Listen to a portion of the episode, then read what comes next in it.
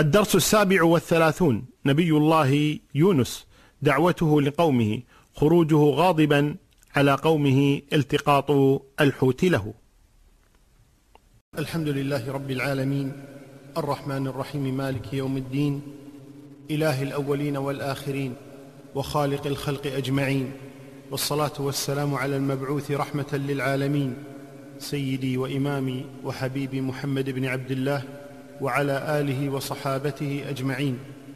أما بعد فحديثنا في هذه الليلة عن نبي الله يونس صلوات الله وسلامه عليه. ويونس هو يونس ابن متى كما جاء في الحديث عن النبي صلى الله عليه وسلم. وقال بعضهم إن متى اسم أمه وأكثر أهل العلم على أن متى اسم أبيه وهذا هو الصحيح. أن متى اسم أبيه فهو يونس بن متى نسبة إلى أبيه لا نسبة إلى أمه. ويونس صلوات الله وسلامه عليه من نسل يعقوب صلوات الله وسلامه عليه فهو من أنبياء بني إسرائيل. وقيل إنه من أولاد بنيامين ابن يعقوب أخي يوسف من أمه وأبيه. ذكره الله تبارك وتعالى في كتابه العزيز باسمه أربع مرات. وذكره مرتين بوصفه بنسبته إلى الحوت كما قال جل وعلا وذا النون إذ ذهب مغاضبا. فذكره بذنون وقال ولا تكن كصاحب الحوت. فنسبه إلى الحوت والحوت هو النون. يونس صلوات الله وسلامه عليه كغيره من إخوانه الأنبياء الذين أرسلهم الله تبارك وتعالى يدعون الناس إلى عبادة الله وحده وأن لا يشركوا به شيئا. فكان أن واجهه قومه كما واجه سائر الأقوام أنبياء الله جل وعلا بأن كفروا به وكذبوه وامتنعوا عن متابعته صلوات الله وسلامه عليه. والذي ذكر أهل العلم أن يونس أرسل إلى الموصل إلى قرية هناك يقال لها نينوى في العراق. هؤلاء هم قوم يونس صلوات الله وسلامه عليه. استمر في دعوته ما شاء الله له ثم بعد ذلك خرج مغاضبا وذلك لما استعصى عليه قومه وامتنعوا عن متابعته صلوات الله وسلامه عليه. فخرج من بين أظهرهم وتوعدهم بعذاب ينزل عليهم من الله جل وعلا حالهم حال سائر الأقوام الذين كذبوا أنبياء الله صلوات الله وسلامه عليه. ولما خرج صلى الله عليه وسلم من بين أظهرهم قذف الله جل وعلا في قلوبهم التوبة والإنابة والخوف من الله جل وعلا وذلك لما شاهدوا مقدمات لهذا العذاب الذي توعدهم به يونس صلوات الله وسلامه عليه. عند ذلك تابوا إلى الله جل وعلا وأنابوا ولجوا إليه وخرج النساء والرجال يبكون. خوفا من الله جل وعلا أن يلحق بهم العذاب. فلما رأى الله جل وعلا منهم ذلك كشف عنهم العذاب أي رفعه ولم يعذبهم جل وعلا وذلك رحمة منه. قال جل ذكره فلولا كانت قرية آمنت فنفعها إيمانها إلا قوم يونس إلا قوم يونس لما آمنوا كشفنا عنهم عذاب الخزي في الحياة الدنيا. كشفنا عنهم عذاب الخزي في الحياة الدنيا ومتعناهم إلى حين. وهنا إلا قوم يونس الأكثر من أهل العلم على أنها استثناء منقطع. يعني لكن قوم يونس. يعني مع أنهم رأوا العذاب ومع هذا الله جل وعلا كشف عنهم العذاب لما تابوا إليه. وقيل إنها بمعنى غير فيكون متصلا وهم مستثنون من عامة الناس. أرسله الله تبارك وتعالى أي يونس صلى الله عليه وسلم إلى مئة ألف. قال جل وعلا وأرسلناه إلى مئة ألف أو يزيدون. يزيدون كم؟ قيل يزيدون عشرين ألفا أو ثلاثين أو أربعين ألفا. أي إما أن يكونوا مئة ألف أو أن يكونوا مئة وعشرين أو مئة وثلاثين أو مئة وأربعين. واختلف أهل العلم في معنى أو هنا. وأرسلناه إلى مئة ألف أو يزيدون. هل هي للشك؟ ولذلك قال البعض الله لا يدري كم هم وهذا كذب. فالله بكل شيء عليم سبحانه وتعالى. إذا ما معنى أو؟ قال أهل العلم إما أن تكون أو هنا أي في نظر الرائي يعني إذا رآهم الرائي يعني إذا رآهم الإنسان قال هؤلاء مئة ألف أو يزيدون قليلا أو ينقصون. كما قال النبي صلى الله عليه وسلم في بدر لمن أرسله يتجسس على قريش قال كم هم؟ قال لا أدري هم كثير. قال كم يذبحون؟ يعني من الإبل قال تسعة أو عشرة. يوما يذبحون تسعة ويوما يذبحون عشرة. فقال النبي صلى الله عليه وسلم هم ما بين التسعمائة إلى الألف. أي في نظر الرائي فيما يراهم الرائي فالشاهد من هذا أن أو هنا أي في نظر من يراهم. مئة ألف أو يزيدون. هذا قول. والقول الثاني وهو الذي عليه أكثر أهل العلم وهو أن أو هنا للإضراب بمعنى بل. يعني وأرسلناه إلى مئة ألف بل يزيدون. أي يزيدون على مئة ألف. وهذا كمثل قول الله جل وعلا في وصف الكفار من بني إسرائيل ثم قست قلوبكم من بعد ذلك فهي كالحجارة أو أشد قسوة. أو بمعنى بل فهي كالحجارة بل أشد قسوة. يعني هي أشد قسوة من الحجارة بدليل أن الله تبارك وتعالى أثنى على الحجارة في مقابل قلوبهم فقال وإن من الحجارة لما يتفجر منه الأنهار وإن منها لما يشقق فيخرج منه الماء وإن منها لما يهبط من خشية الله. فذكر فضل الحجارة ولا فضل لهم فتكون هنا أو بمعنى بل ثم قست قلوبكم من بعد ذلك فهي كالحجارة بل أشد قسوة من الحجارة. وتكون هنا كذلك وأرسلناه إلى مئة ألف بل يزيدون أي يزيدون على مئة ألف وهذا أظنه واضح ظاهر. اختلف أهل العلم في يونس صلوات الله وسلامه عليه هل التقمه الحوت قبل أن يرسله الله جل وعلا إلى قومه وأرسله بعد أن أخرجه من بطن الحوت أو أرسله قبل ذلك ثم خرج منهم مغاضبا فابتلعه الحوت؟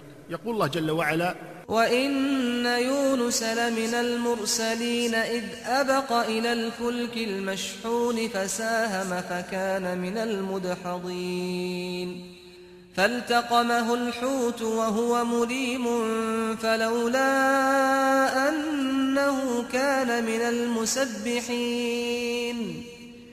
فلولا أنه كان من المسبحين للبث في بطنه إلى يوم يبعثون فنبذناه بالعراء وهو سقيم وأنبتنا عليه شجرة من يقطين وأرسلناه إلى مائة ألف أو يزيدون فآمنوا فمتعناهم إلى حين.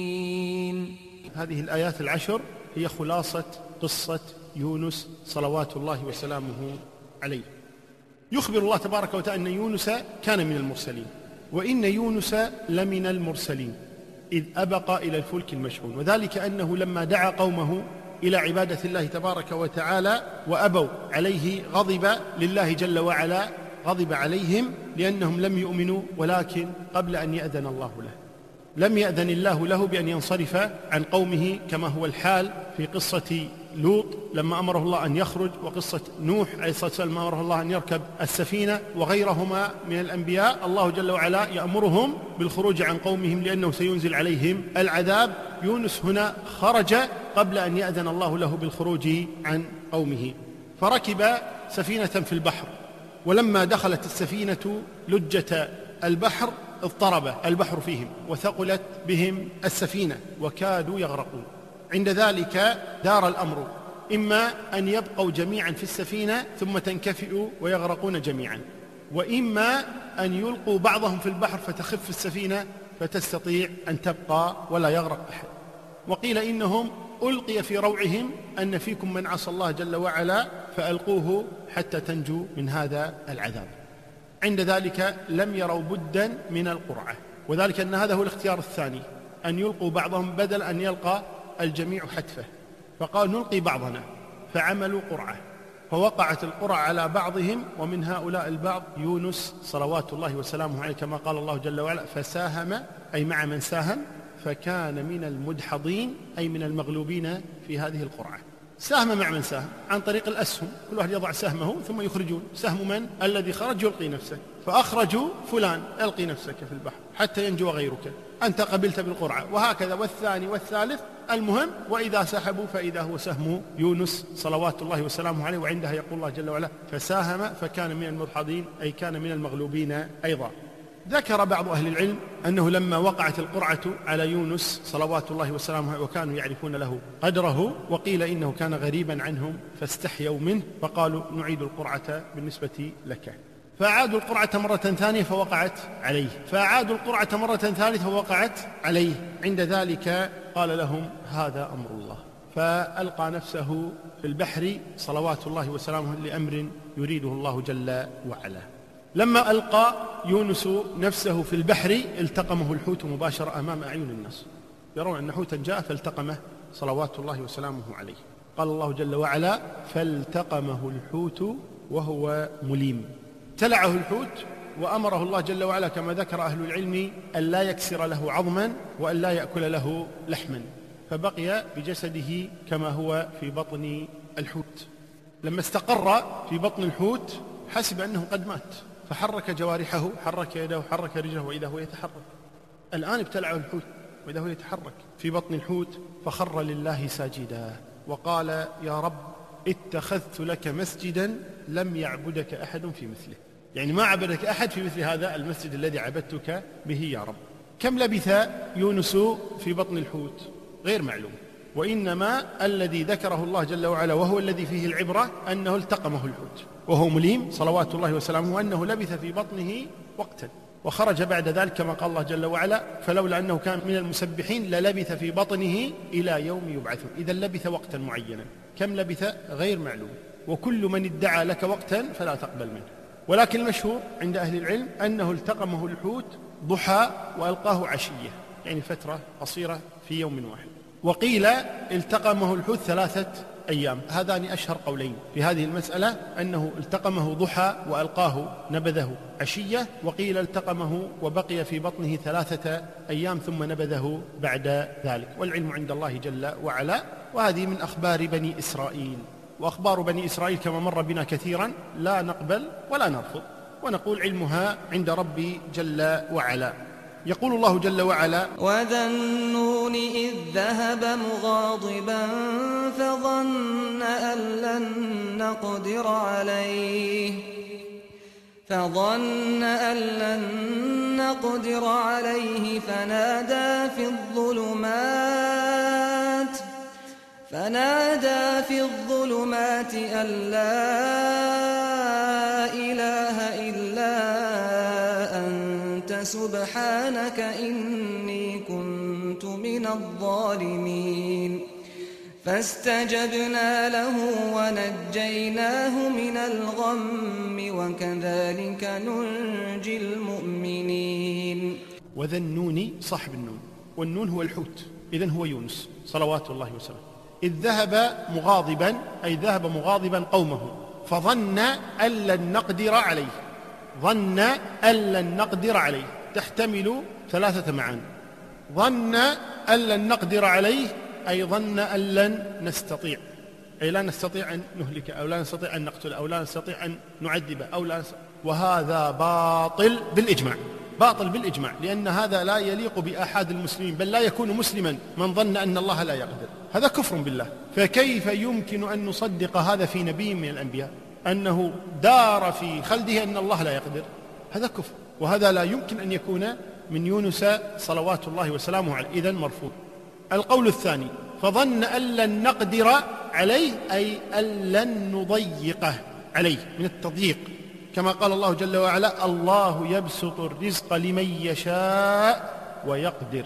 يعني ناس يبسط لهم الرزق وناس يقدر عليهم الرزق أي يضيق عليهم الرزق. وقال جل وعلا ومن قدر عليه رزقه أي ضيق عليه رزقه. وقال جل وعلا لينفق ذو سعة من سعته. ومن قدر عليه رزقه فلينفق مما آتاه الله. لا يكلف الله نفسا إلا ما آتاها. فيكون هنا من التقدير وهو التضييق وهذا ممكن. يعني ظن يونس أن لن نضيق عليه لأنه يرى أنه فعل ما كان في وسعه أن يفعله.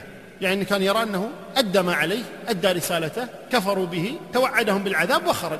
ما ظن أن الله سيضيق عليه لأنه خرج بل ظن أن الله جل وعلا سيرسله إلى قوم آخرين يؤمنون به ويتبعونه ويعبدون الله جل وعلا وهذا معنى مقبول. المعنى الثاني ألا نقدر عليه أي ألا نقضي عليه من القضاء والقدر.